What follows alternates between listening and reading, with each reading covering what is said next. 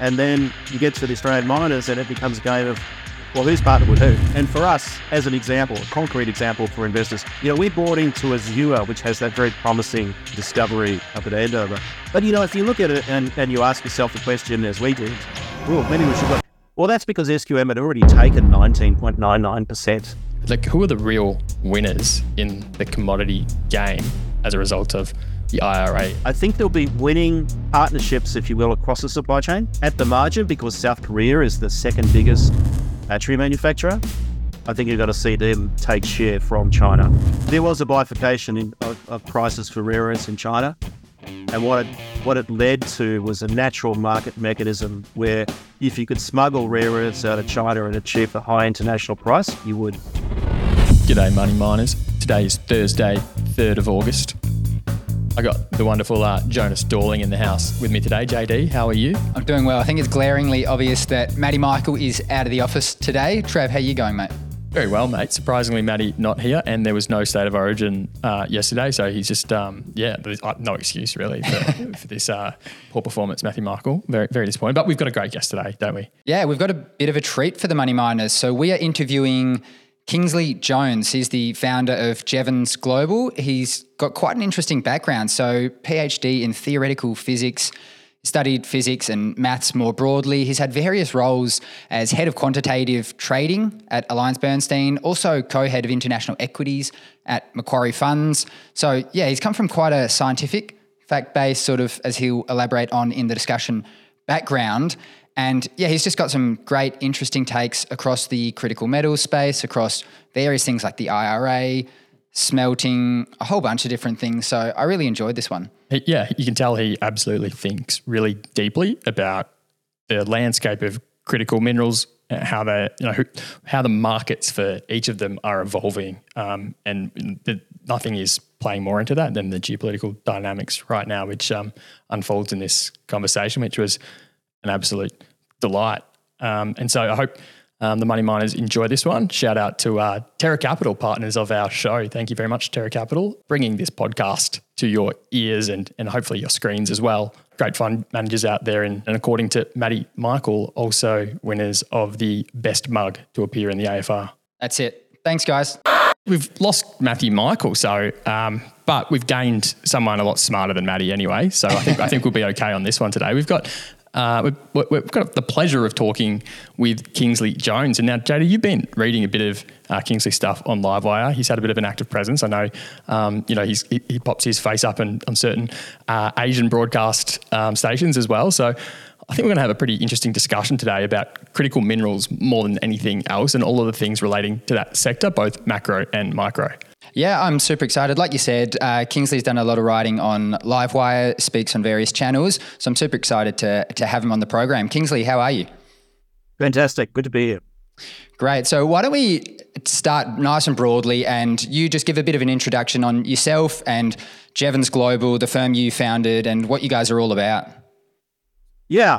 Oh, thank you. So uh, at Jevons Global, uh, I founded the firm when I left Macquarie Group uh, back in two thousand eleven, and my background uh, is about twenty-five years in the industry. I didn't start in finance. I actually started, in, of all places, in physics. Uh, and what drew me into finance was obviously the opportunities, uh, you know, to invest globally. And, and I had been doing that actually before I entered the industry with my wife, just, you know, on our personal account. So, so that's my background. Finance wasn't uh, my first choice, if you will, um, but it's something that I found to be very interesting. So uh, when I set up the company, uh, as I mentioned, I'd been with um, Macquarie Group.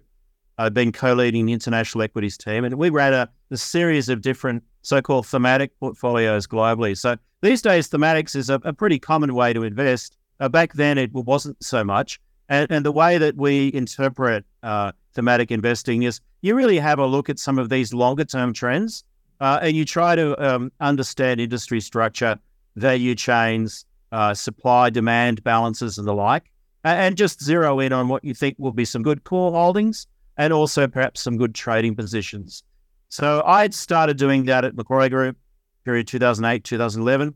And the segue into um, how we founded Jevons was, uh, you know, of course, uh, in the period two thousand eleven, the former commodity cycle started to peter out a little bit, and, and I was looking for some new opportunities. So um, I set up this company with a view that we'd be able to take a bit of a deeper dive for the longer term on, on some of these thematics um, outside of the, you know, the product-driven environment uh, that we have in uh, mainstream funds management. So that's us. We're a small company. We're based in Canberra these days. Uh, there's two of us in the firm. It's actually my wife and partner who, who helps me with the other part of, of the business. Uh, we have client base now extending back over five years uh, in uh, model portfolios. So we've picked stocks and, and suggest portfolios for independent advisors. Uh, they buy those and they pay us for that service. Uh, we've been doing that in Australia for some time, and, and our hope is next year we'll get our first global one up and running. And uh, you mentioned Livewire, and I have been, you know, going back into my past, as it were. I used to actually write research for Credit Suisse all the way back in two thousand one through two thousand two.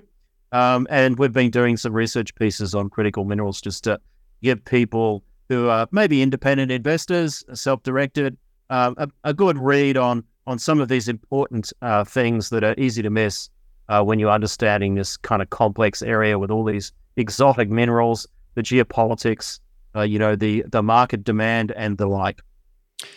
Kingsley, I'm keen to dive deeper into that that background you have. So I, I noticed you'd studied theoretical physics, so a very scientific-based background. And I want to hear how you balance that super fact-based scientific background with the more qualitative, you know, storytelling nature of investing and, you know, us ultimately all being humans in this market. Yeah, that's a great question. And uh, you will appreciate being over there in, in Perth, uh, you know, right at the heart of this Uh, critical minerals, minerals boom. They're uh, all the hot areas, that, mate. yeah, yeah.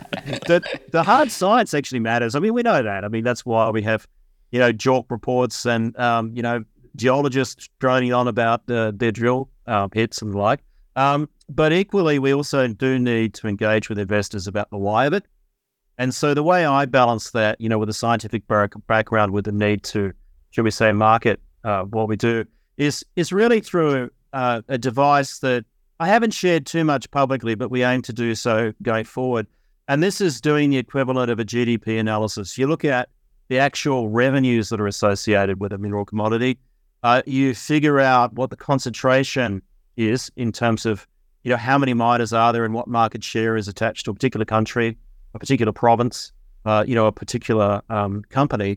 Um, and then you try to um, relate that uh to the opportunity. So you explain to people, look, some things are steady eddies like iron ore. You can be volatile. It's a huge market. You've got to have some of that in your portfolio. Uh, lithium's emerging to be a major growth dynamic. So if you're looking at uh, revenue growth within a commodity, I mean, that's really spectacular right now. And then some of these other areas uh, like vanadium, you know, they wait in the wings. Um, and we need to explain to people that they have a lot of promise with uh, redox flow batteries, but it's still about ninety-five percent of the market is uh, a steel additive. Uh, so most of the market is growing in line with steel. So what we try to do there is just tell those stories, make them relatable, relate them to dollars and cents, and give people a few anchors about, you know, what the map of the world looks like in terms of where you want to go, and, and also what the economic map looks like in terms of where you'd put pins on the map to find dollars underground. And and so most of the people that we've spoken with in the past have a sort of mining engineering background or, you know, finance type background. What, what's the attraction to commodities and to mining for you coming from your background? It's really the the, the analytical um, dimension of, if you have a scientific background and you get familiar, you get over that hurdle. We all have to get over the hurdle in mining of all the jargon and understanding, you know, um, what it all means. Um and attaching importance to drill results and the like. Uh, but that's a pretty quantitative discipline, so it's quite natural for anyone who sticks at it, uh, who has a scientific background, to, to get over that hurdle. But beyond that, even folks who are in the mining industry themselves are sometimes going to struggle in getting their hands around the equally important market dimension, like who are we going to sell to, where are they, um, and, you know, how eager are those people to buy the commodities as, as the final product. And, and that's where the combination of, uh, you know, in my case, a quantitative background in physics, the ability to get the data, but also to represent it and analyze it in ways that speak to the meaning, the importance, the economic significance of the commodities. That's the key attraction for me. And and we find a gap in the market doing that. This, uh, most folks aren't really looking at the world in this way. I think understanding that market dynamic is, you know, an ever-increasing part of the toolkit, especially as all these niche commodities become a lot more mainstream um, with some of the mega trends that are happening. And you talked about starting, you know, your business um, basically on on the backstop of trying to anticipate some of these thematics. Back in twenty eleven, like what were the thematics you were interested in? We got introduced to them by our client base. So if if I may go back to those days, you know, beginning two thousand eight, I had joined Macquarie from a different investment group where I'd actually been doing a completely different thing. I'd been managing global trading research for them. That was my qualitative background. But I'd been working in portfolio teams and I knew quite a lot about this area. So I joined Macquarie to set up um, some largely quantitatively driven um, investment portfolios across four key thematics. Um, infrastructure, which is kind of obvious for Macquarie. Minerals and energy, which is a great global area for Australians to play. Food and agriculture, which is maybe not so well understood, but in a farm-to-fork context, that's really good globally. Um, and we also did climate change, you know, renewable energy and, and different equipment uh, things. And through that uh, experience, I had been introduced to clients in Japan. We won some money out of Japan uh, to run a minerals and energy portfolio. And we had other Japanese clients who at that time, remember this is two thousand ten, two thousand eleven, uh, were extremely concerned about um losing access to the rare earth complex, uh, where Japan uses those to make magnets and a whole bunch of other things. Uh, and in the uh, China-Japan crisis about Senkaku Islands affair, uh, all ancient history now, uh, China had limited export of rare earths. And so the prices just went crazy. You know, if, uh, I'm sure everyone's aware on, on who's listening, but, you know, that period, two thousand ten, two thousand eleven, prices just went to the moon. Uh, and we had uh, clients in Japan who wanted me and my team uh, to develop what the Japanese then called a rare metal strategy. So we have to be, be careful here. Rare metals is not just rare earths to a Japanese investor. It, it's uh, the equivalent of what now we call critical minerals. So there's all kinds of different terminology flying around, but they're basically the same thing. Uh, and in trying to help those clients build their investment strategy, uh, I and my team, we invented a, a simple little tool where we constructed a commodity G D P. I mean, it's really simple and people don't do it. uh, but what you do is you get a good data source, you multiply out the tons by the average price and you get the revenue. And then you deflate that by, you know, an a, a inflation measure. So what you're actually doing at a global scale is the equivalent of figuring out, well, how big is the G D P of Brazil? You're figuring out how big is the G D P of iron ore or lithium or, or whatever. And when we looked at the world through that lens, everything became a whole lot clearer in terms of where you needed to put your effort. So the critical minerals, as, as, as we all know, they're very, very important, uh, but few of them uh, represent a large part of the commodities pie, if you will. Um, and certain of them uh, have a very small share of pie, but they're very necessary for advanced applications, as such as we've heard. And this is what the Japanese were concerned about, right? You know, making sure that they had enough rhenium, for example, to go in turbine blades for, for a jet fighter for, um, was one application. So once you understand that, uh, you can then focus in on where you think the right places to invest are and what the right strategies are for investment. So obviously for rare earths, you can mine those, but as we all know, you've got to separate them and that's really quite difficult. Um, and so that becomes a critical factor for that group of minerals. For other things, like I mentioned with rhenium, it's a tertiary product of copper smelting. So you got to produce the copper, then you got to produce the molybdenum off the back of your copper smelter, and then off the back of the molybdenum, you produce the rhenium. Um, and and so therefore, there are all these sort of interesting little niche opportunities that relate to how you get different minerals. So that's the basic thing. We were introduced to the whole rare metals complex by the Japanese. Uh, we went down that rabbit hole, realized that it was a it was a thing, uh, and that it would require development of different ideas about how to, you know, identify where the real opportunities were. Kingsley, before we go even even deeper into the sort of commodity complex, I'm keen just to get your thoughts on the broader macro setup we've got at the moment. So obviously in the U S, there's been a huge wave of interest, predominantly in, in big tech and A I driven. And I just noticed you've written a few parts on this, so I'm keen to hear a bit about what you think of the, the broader macro environment, perhaps tying in interest rates into all of this just to start us out. Yeah, absolutely. I mean, I, I first entered the finance industry in ninety-six. So, you know, I was, you know, I, excuse me, I was, I think in my early thirties back back in, in, in that at that time. And I was looking for, a, a, a if you will, a career change, a different career, because I've been in scientific research a long time. Uh, and back then, the reason for mentioning this is that, you know, we were just really in the middle of this long period of interest rate decline. And back when I had finished high school and gone into uni in the early eighties, you know, that's when interest rates were eighteen percent, crazy numbers, uh, that sort of thing. And so we've had this long, long period where interest rates have just been steadily declining. And our belief, you know, with the macro is that basically that's done now. Um, so the really big question is whether we're going back into, heaven forbid, uh, a repeat of the my childhood with nineteen seventies and stagflation. I don't think so, actually. Um, or we're going to find a new kind of happy medium with a new level for interest rates uh, that just goes sideways for some time. I think it's probably the latter. And I think that with the rise of geopolitics and competition between the United States and China, one of the big drivers for that happy medium, if you will, is the unhappy medium of this contest. and and what's likely to happen there is that China's not a particularly inflationary economy. If anything, it's a deflationary economy, and that's what we've seen. Whereas the United States is running up against capacity constraints because they don't have a lot of domestic manufacturing, for example, and therefore you're seeing price rises across the board. You're also seeing protectionism with new tariffs in the United States and elsewhere because they fear, you know, losing too much control or ceding too much control to China for, for essential items. Uh, and, and so the world, we hope, doesn't divide into two blocks. But what is happening is that, you know, you have this upward pressure on prices from tariffs uh, in the developed world and reshoring, which is expensive.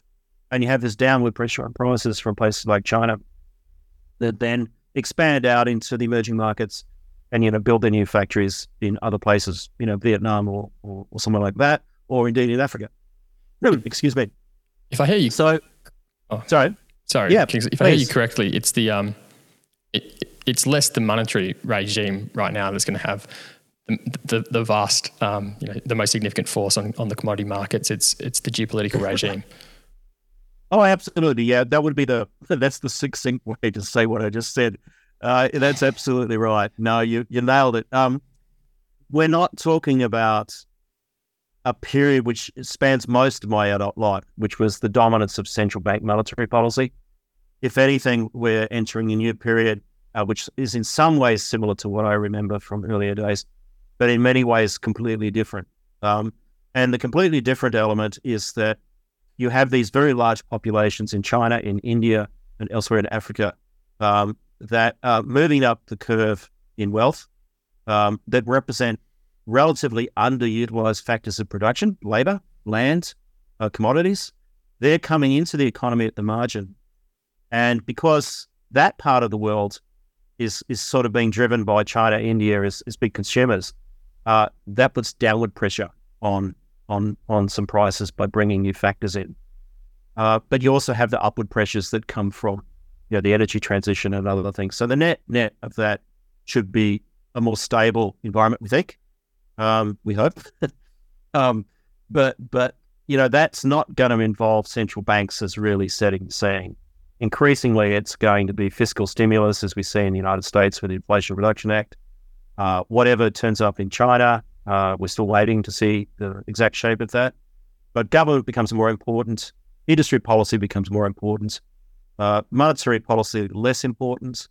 Uh, and entrepreneurialism, we would say, probably really is going to rule the roost here in terms of finding your way through this maze of conflicting currents that I mentioned um, that ultimately got to set the price structure.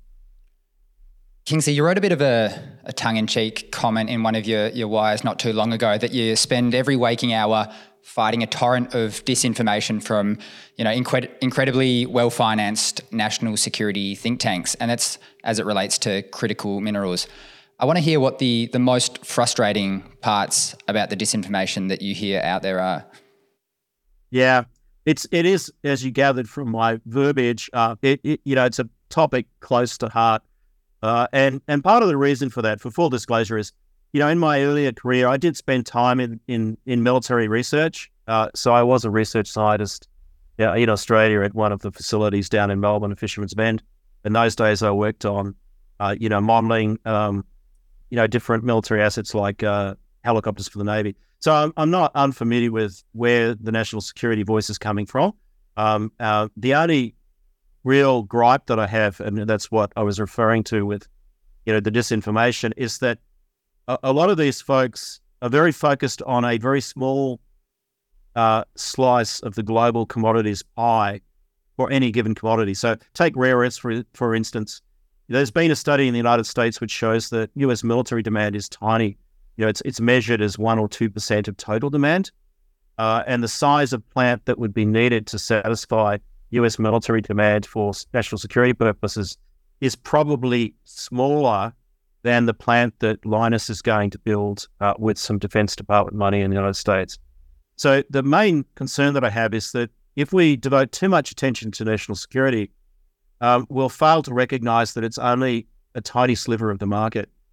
So most of the critical minerals that are going to be produced uh, going forward will be for civilian uses and civilian markets like electric vehicles.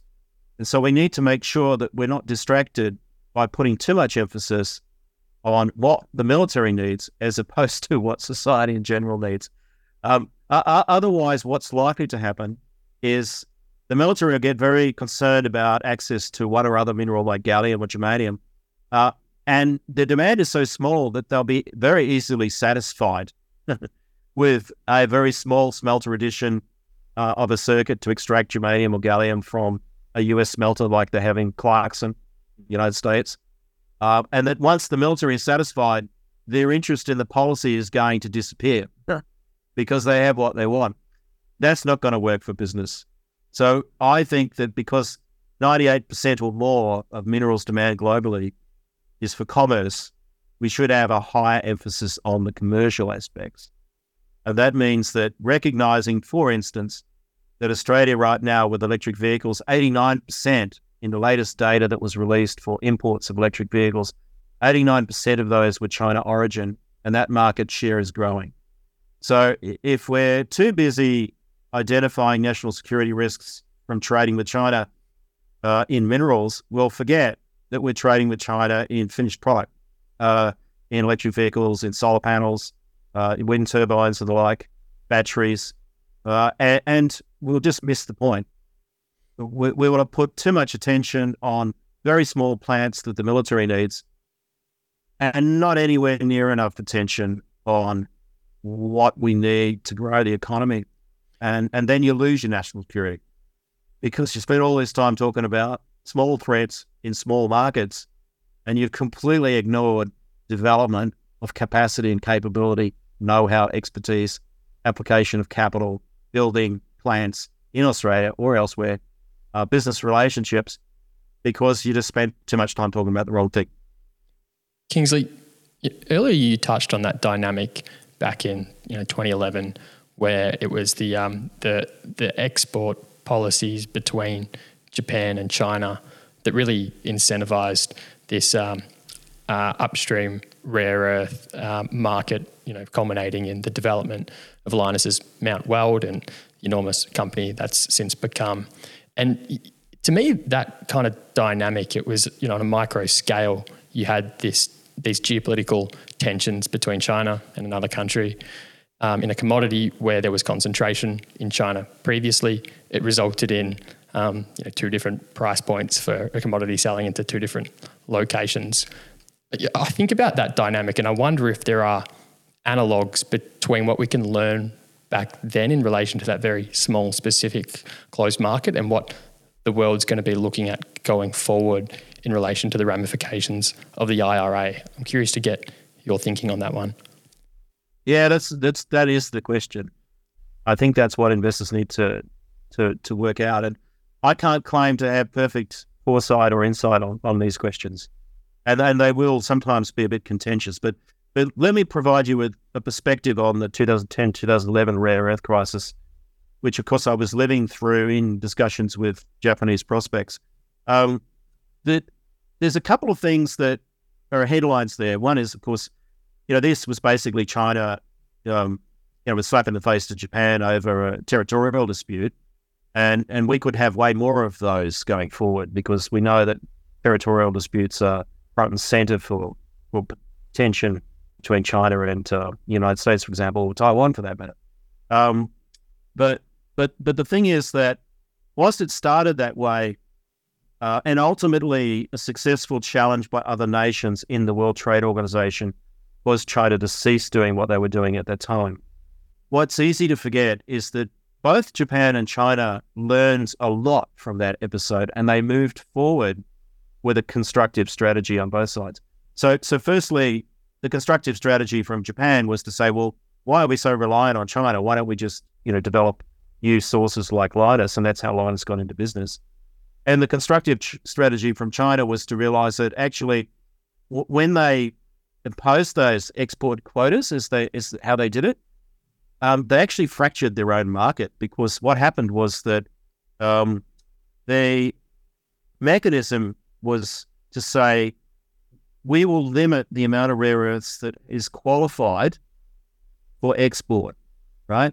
And there's two different pricing structures that go with that. There's free on board, which means, yeah, you've you passed customs, you've passed this, you've passed that. That commodity is ready to ship, to go internationally. And then there's Ex Works, which means the factory.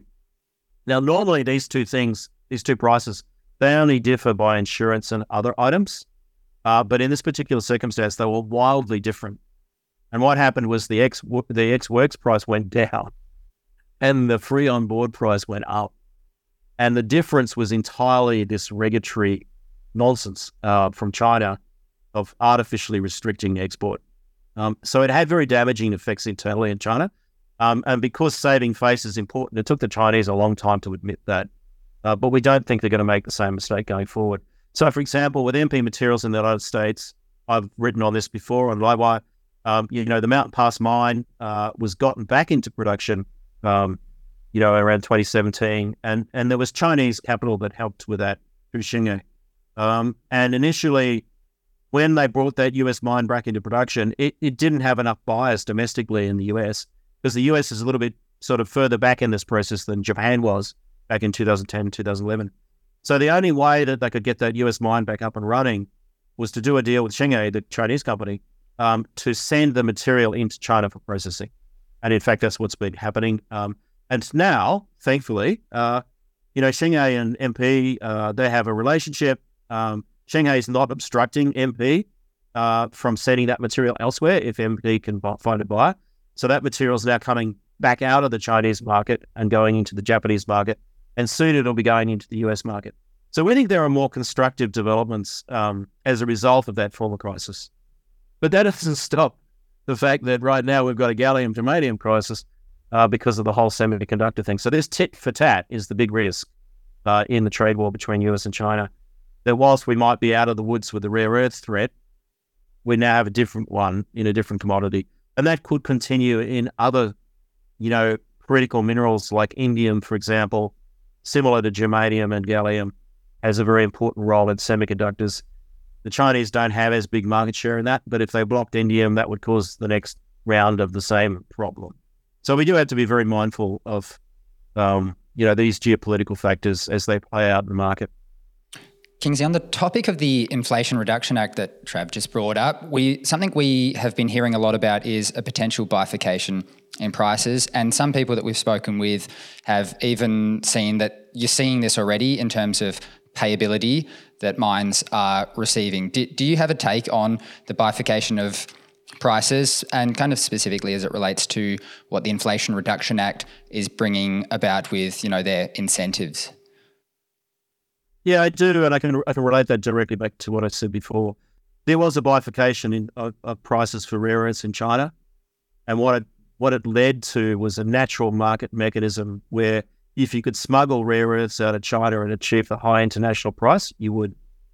Um, and normally that would close up the price gap, but it was being made held artificially high uh, be, because of the quota system, which eventually the Chinese unwound. So if you fast forward to the Inflation Reduction Act and some of these measures on, you know, what will be qualifying material to go into a battery uh, under the measures there to earn the tax credit in production. Um, and that maybe incentivizes production, uh, you know, for, I don't know, lithium that comes from a free trade agreement country with the United States. Uh, you know, you'll, you'll see effects where material is routed uh, your material might be might be sourced as a result um, from an F T A country, um, and, and and that can produce in the short term a, a potential premium uh, for material. Uh, but then the arbitrage kicks in uh, into new areas where, you know, it might look good for Australia at the beginning because we have an F T A, um, but if it's possible to bring in production in another F T A country like Chile, but not Argentina, uh, then, uh, you know, you can have a shift of capacity into those areas. And it's not obvious how that will play out in this market. So to give you an example, Chile has an F T A into the United States and therefore qualifies, but Chile is also a very attractive destination for Chinese capital. So B Y D, uh, the Chinese automaker, is building plants in Chile. Um, and so you may find a situation where countries that have good relations with China in respect of being open to Chinese investment, but who also have an F T A with the U S, are actually able to generate opportunity shipping to both parties. And th- and this is what we call kind of an intra-prot, so-called um, environment, where, as often it happens when you have trade restrictions, um, those nations that are open to trade with either party in, in the dispute are actually the winners. The, the the the the parties that align themselves only with one buyer have artificially reduced their market share. So in, in the short term, they may succeed, but in the long term, they probably won't get the benefit of it, because trade flows will divert, as it's called.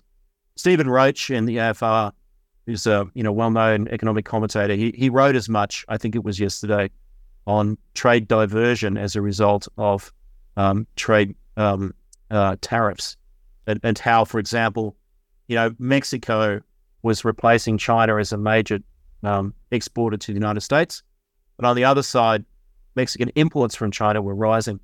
So instead of the, the former trade China U S, it's China-Mexico, Mexico U S. And you'll see lots of versions of that, we think. Uh, so it's not bad for Australia, but we may not necessarily have the positioning in the marketplace to be the ultimate beneficiaries of that effect to the best or highest degree. It's more likely to be a nation like Chile, or a nation like uh, uh, Mexico, possibly, or indeed Morocco, where we're seeing investment because they have an F T A. So there are important things to think, bear in mind in the context of how the Inflation Reduction Act and other U S measures are structured around, you know, where the material can come from to qualify and to be included in that system. So ultimately, you know, in your mind, because commodities at, at their you know, core are fungible, there will be arbitrages that, despite the fact that you have you know, different different incentives in different countries, um, opportunistic arbitrages will find a way to to find a middle ground. So I guess I'm curious, sort of uh, with that thesis, like who are the real winners in the commodity game as a result of the I R A? And I'm talking not just country level, but more like what types of projects are going to be the real winners? Yeah. Now that's a great question. So um, let's take lithium because it's the one that I'm closest to right now. Um, I think because, okay, headline. This market is growing at a great rate. You know, I think McKinsey was saying twenty percent C A G R. You know, who cares? The number's somewhere between ten and twenty percent. It's significantly higher than it used to be at eight percent. And that's because E Vs are now, you know, the dominant source of demand, and batteries the dominant use for lithium at over eighty percent, according to the U S Geological Survey.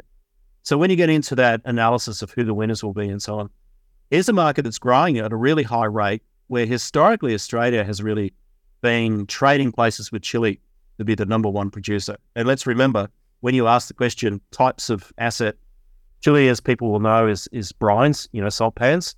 Um, they can take a long time to bring into production because you have to qualify the material. Australia's hard rock, where we do some processing onshore.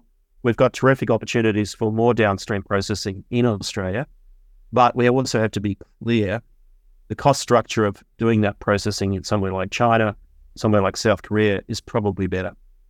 Um, and, and so therefore, when you talk about winners, I think there'll be winning partnerships, if you will, across the supply chain. Um, and so you might want to put flags on that, and you might want to put names on that. So let's put flags on that. I think Australia into China for lithium, the numbers are maybe ninety-five percent of it is going to China right now. At the margin, because South Korea is the second biggest battery manufacturer, I think you're going to see them take share from China under that relationship. South Korea can F T A into the U S. So Australia via South Korea to the U S A is one axis on the flags. And on the companies, uh, you know, you identify who are the major Korean companies like POSCO uh, that have knowledge and ex- expertise in this area, and they'll be partnering with Australian companies. So then, you know, as you get down to it, what what you're probably doing, at least what I'm doing, and I think it's just natural, I think other people are doing it as well, is they're saying, okay, well, let's let's carve out the supply chain. You know, we've got downstream, we've got the cars, Tesla, Ford, you know, whomever. Um, upstream from them, we've got the batteries, you know, S K, um, you know, uh, Panasonic with with Tesla, um, you know, um, cattle in, in, in China, Goshen, others. Um, and then going into the batteries, we have those midstream players, you know, Albemarle in the U S, Tenke, Garfeng, S Q M out of Chile. Uh, and then you get to the Australian miners and it becomes a game of, well, who's partnered with who? um, and and for us, as an example, a concrete example for investors, um, you know, we bought into Azure, which has that very promising, you know, discovery up at Andover, at a little over a dollar because we were a bit slow. You know, my partner and I were talking about it when it was thirty cents, saying, oh, well, maybe you should buy it, or maybe. um, and then we're too late, right? Um, Everyone's too slow on a, on yeah, a new yeah, discovery. Yeah. Exactly. Um, and then we bought in a little over a dollar and it was like, ah, look at each other. No, no, no, that makes sense. I mean, let's just get a rough estimate of size. Um, there's upside here. But, you know, if you look at it and, and you ask yourself the question, as we did, you know, around the thirty-second mark, oh, maybe we should look. Well, that's because S Q M had already taken nineteen point nine nine percent, the Chilean um, guys who really know it well. And remember, um, you know, it's green bushes and all the rest of them. So S Q M knows this stuff. And if you talk to geos, they'll tell you, well, we can't be sure until we assay whether we really have lithium in this thing. Um, but certainly spodumene sort of stands out in drill core. If there's grey white and it looks like spod, then, you know, probably is. Um, and and S Q M had bought in twenty percent of that company uh, just basically on the basis of Rob Chip's early drill core. They, yeah, we'll buy twenty percent of the company. Um, and you're going to need to do that more and more, is assemble who are the likely players in a daisy chain that goes from mine to the end product, work out who's got a good commercial position, and really pay close attention to what those players do. And maybe you buy all of them, or maybe you just buy some of them. Um, but if you're not following that news flow, uh, and you guys, I understand, have got an investment banking background, so you'd be well familiar with this thought process. If you're not thinking who's going to buy who, why, when, where, Uh, then you're probably going to get left behind, because there's plenty of spodumene and other resources out there, but the folks that get up are going to have the right combination of grade, resource, size, and partnerships and management that knows how to do the right deal when. Kingsley, we've seen, so on that point of vertical integration, we've seen numerous issues across across W A, like Kwinana comes to mind, Mount Holland with S Q M and West Farmers come to mind, and there's been heaps of delays and issues ramping up. Are these just teething issues in your mind? Is this inevitable in Australia and Western Australia that we're going to see this downstream sooner or later running effectively? Yeah, I think I think it's probably a teething issue, but but let's step back and recognise that um, you know, in the West, you know, this the, the, the scale of the prize is huge, but but but as we know from the history of minerals development in in Western Australia, um, it's a very big place, um, and it can be hard to get the labour and materials and other things where you need them, when you need them.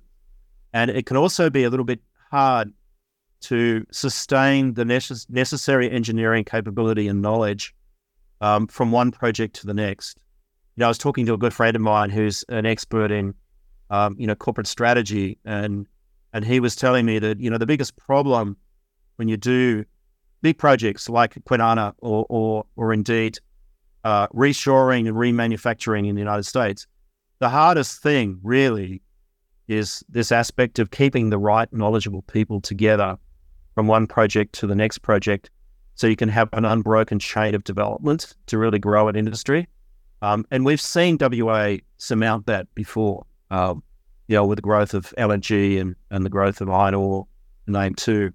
And and we think the evidence that we see in the marketplace uh, with Kwinana is, is it is a teething problem, and it will focus attention on the need, the urgent need, I think, to look beyond our traditional focus in geosciences, discovery, exploration, and mine engineering uh, to these inorganic chemicals problems of processing.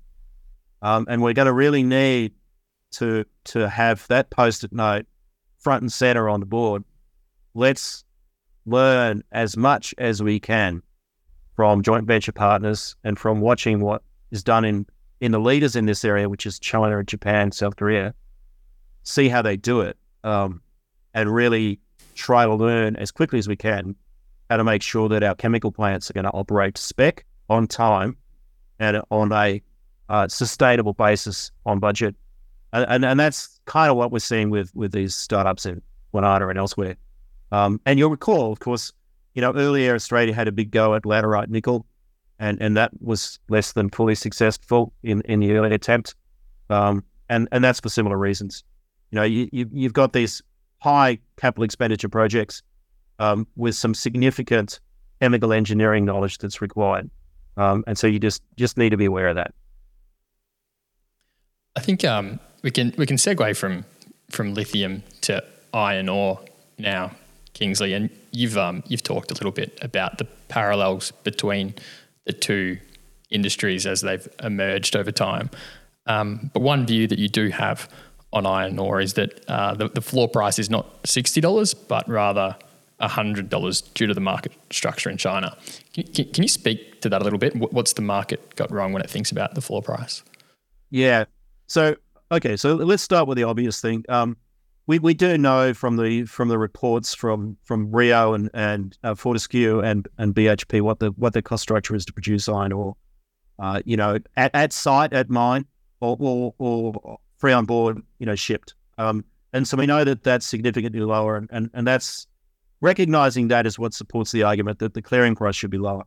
But but we need to to factor in the geopolitics here, is that China's not un, unaware that they're very dependent on Australian iron ore, and you know they keep complaining about price for that reason. Um, and, and that's why we saw that downward pressure from the Chinese authorities talking down the price whenever it gets above one hundred twenty. Um, you know, remember it went to two twenty, and they just went completely mental. Um, and and we saw all kinds of measures to get the price back down. So that tells you that there's a ceiling there, which is when the buyer kind of disappears. And we know that that's somewhere in the one hundred twenty to one hundred fifty range at the margin, particularly for a low growth market like like iron ore globally. Okay, so um, that first price I mentioned, clearing price for, for B H P, Rio and so on, that's too low. Um, we know re- roughly where the ceiling is. So we've got to figure out why one hundred, why not eighty, why not ninety. On a short-term basis, it's probably eighty to ninety.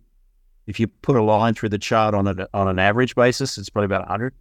Um, so what is setting that price? Well, it's the fact that about thirty-five percent of China's needs come domestically, and they don't have high-grade hematite like we do. Um, they, they have to beneficiate, um, you know, magnetite type ore and others, um, and they don't necessarily have the same scale of deposit that we have in Australia. So there's a significant part of the cost curve that's higher up as a result. And what we do know is that Chinese steel mills, indeed steel mills all around the world, they do value these very high-grade hematites that Australia can offer, you know, the sixty-three, sixty-five percent um, that you get out of smaller ore deposits. Um, and they like to be able to blend that with their other product to, to feed blast furnaces. So we, we know that at the margin, you know, there are there are two sources of iron ore that are frankly marginal. Um, in Australia, you've got folks like Range Resources with, with magnetite. You've got um, Champion Iron up in Labrador in, in, in Canada. Uh, you, you've got Fenix as an emerging player in, in W A. Um, and they're all kind of high-cost producers around the eighty dollars, eighty-five dollars or, or higher in some cases. Um, but they're selling higher-value products. So they can, they can eke out a living that way. Over in China, um, they're, they're, they're doing the opposite with, with bulk beneficiation of lower-grade ores. Um, that they probably need to blend anyway to get to where they want to be. Um, and and that is the other part, the other jaw of that equation in, in setting a significant part of the cost curve at prices well above sixty. And that's all we're saying is that, you know, don't think marginal cost of production relates strongly to B H P and, and Rio because they're so far down the cost curve that any demand retrenchment in China never touches the, that portion of the cost curve. It's it's only the higher up piece, um, and that's that's the basis for our argument. And you'll note that that it's actually quite hard to assemble a proper cost curve here that had full accounting for that, because we're talking about roughly thirty odd percent of the Chinese market being very opaque, um, and so it's really really hard to know what that is. But we also know, just like Fenix in Australia, the Chinese who are trying to mine these deposits, they've got big logistical costs to move the stuff around as well, uh, because they don't have, you know, the benefit of the Pilbara. And that's no doubt why they're prepared to put a lot of money into Simandou and elsewhere uh, to try to break this nexus and get their own, if you will, captive supply of, of high-grade material so that, so that that structure changes. If that happened in a big way so that you were less reliant on Chinese domestic sources, then that whole cost curve structure would change. And I think those bears who are saying sixty dollars is where it should be, that would be proven to be correct. But that hasn't happened yet. So that's why we say it's at least twenty dollars to thirty dollars, if not forty dollars higher than that. Kingsley, you mentioned some of the, the higher grade producers, and a company we've spoken about in the past that comes to mind is Mount Gibson. And this is, you know, somewhat of a, a side note to the broader point on iron ore, but they obviously had, had the history with the, the pit getting flooded. And I want to hear how you think about and hedge tail risks and black swans like that in, in your investment process? Yeah, that's, that's a great question. In the case of Mount Gibson, I can, I can come clean, you know, full disclosure. Um, we, we actually owned the stock um, before the pit flooded. Um, and, and, and therefore, I have to say that in the, in that instance, we didn't hedge because it never occurred to us that something like that, like that might happen. Um, but, you know, that's normal in investment land. When it does happen, Um, you, and you're not hedged, that's because you didn't anticipate that that could happen. Um, and, and so there are the anticipated problems and there are the unanticipated problems. It, it, in, in terms of our portfolio structures, um, we don't actively hedge like a producer might. So if you look at a Fenix, they did some very successful hedging at higher iron ore prices, and that was a very good move for them. Uh, and they did that because they've got short mine life and therefore they can do the economics at the margin of hedging, and it makes a lot of sense. As portfolio managers, we, we don't hedge in that way. Um, in fact, mostly we prefer producers to be unhedged. Uh, but as I just mentioned, we can see rationale for doing it when you have that sort of situation. Um, so the way that we hedge then is we, we try to hedge by commodity, uh, by jurisdiction, um, you know, by, by mine deposit, more than, um, than you know, in taking any active position in the commodities markets. Um, that that's our preferred thing. Um, and that's just because we know how to do that. And diversification is is relatively easy to present to investors as your rationale um, and your process for managing risk. So position size in any individual name, appropriate hedging. I can recall a previous, you know, life, if you will, as a portfolio manager running the team, running a very large book of global uh, investments. Um, Some people might remember Deepwater Horizon when there was the explosion in the Gulf of Mexico. Uh, we happened at that time to own all three companies that were at the center of the problem. Um, and, and you know, we couldn't know that the thing was going to blow up in the way that it did. Um, uh, but we owned all three companies. But I'm happy to say that whilst we're unhappy to report to our investors that we owned all three companies, our position sizing was such that it had very little effect on the overall portfolio. Uh, and so we were able to to actually do that. On other occasions, it hasn't worked out so well, and that's why we continue uh, to emphasize diversification as the main way to hedge. Uh, and recognizing that um, we don't, you know, nobody, we we can all be confident in our statements. Um, and, you know, anyone who's followed me over the years knows that I can always be terribly, terribly confident in my view on something.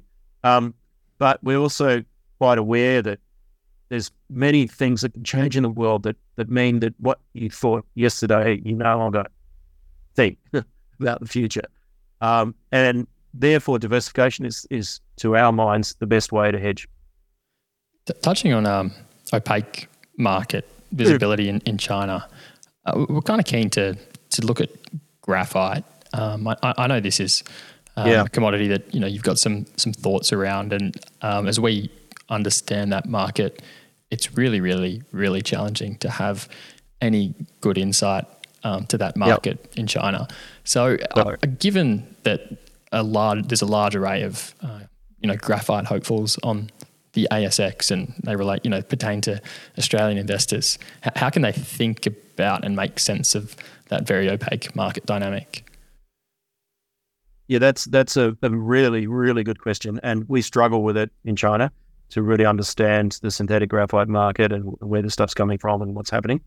And if I might use um, an adjacent example of rare earths, it's a little bit the same with the rare earths, is that there's a lot of separation plants in China.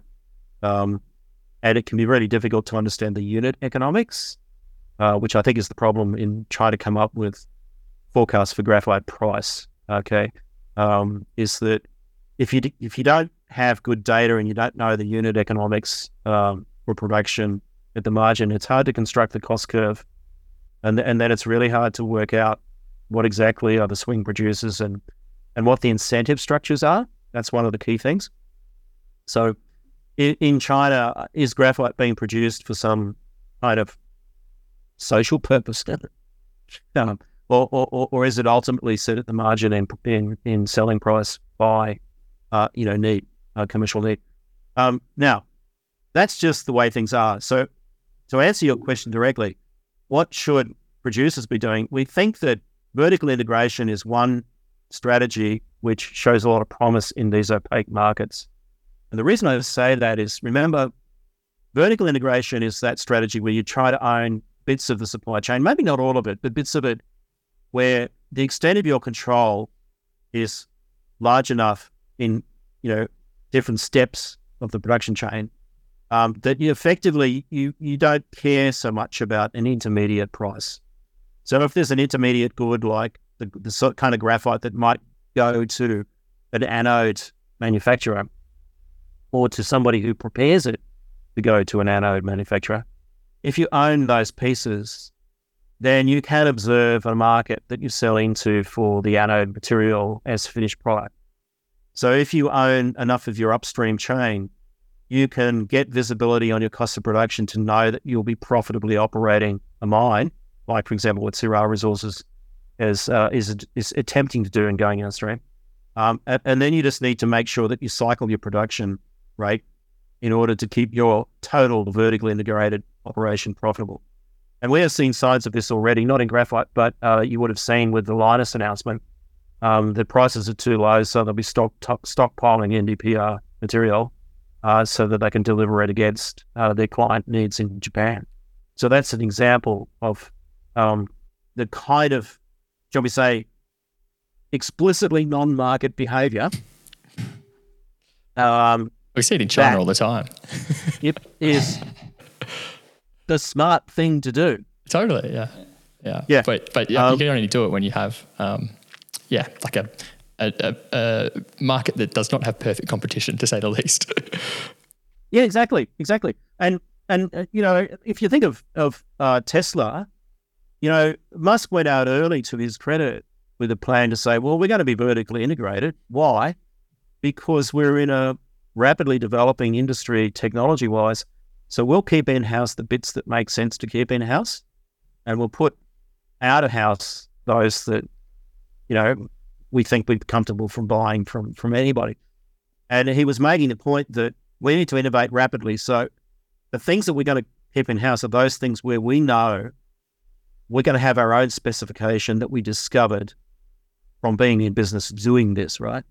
Um, and, and we'll learn faster than other people which bits should be in-house and which people which bits should be outside house. Um, and that's smart, right? And it's not new. It's what Henry Ford did back in the in the early days of of motor vehicles. It's what Lynas is doing now, holding some material offline. Um, it's what we would expect to see. The, you can run into problems with trade rules and so on, but I think the way things are going with trade tariffs and so on, you're kind of not worried anymore by that. You just need to make sure that you don't have transfer pricing problems with taxation, um, that your customers ultimately are happy.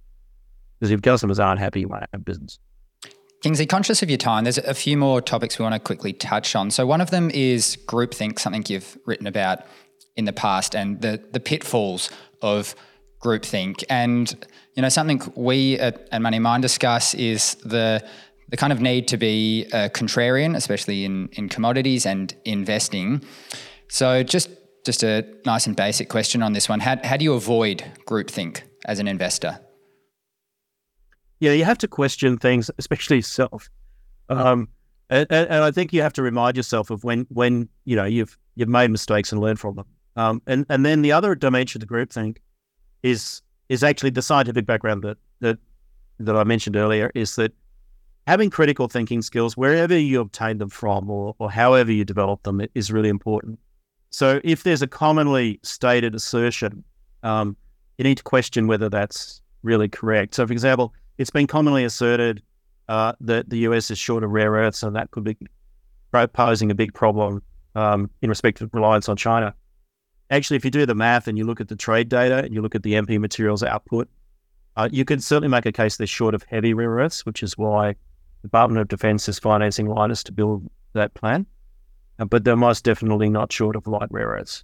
And in fact, if you look at the trade balance, and this is an example of avoiding groupthink, um, the U S is a net exporter to China of N D P R, the magnet materials, uh, to the tune of about, by our, our estimates, about four thousand eight hundred tonnes a year out of six thousand six hundred tonnes produced out of uh, Mountain Pass.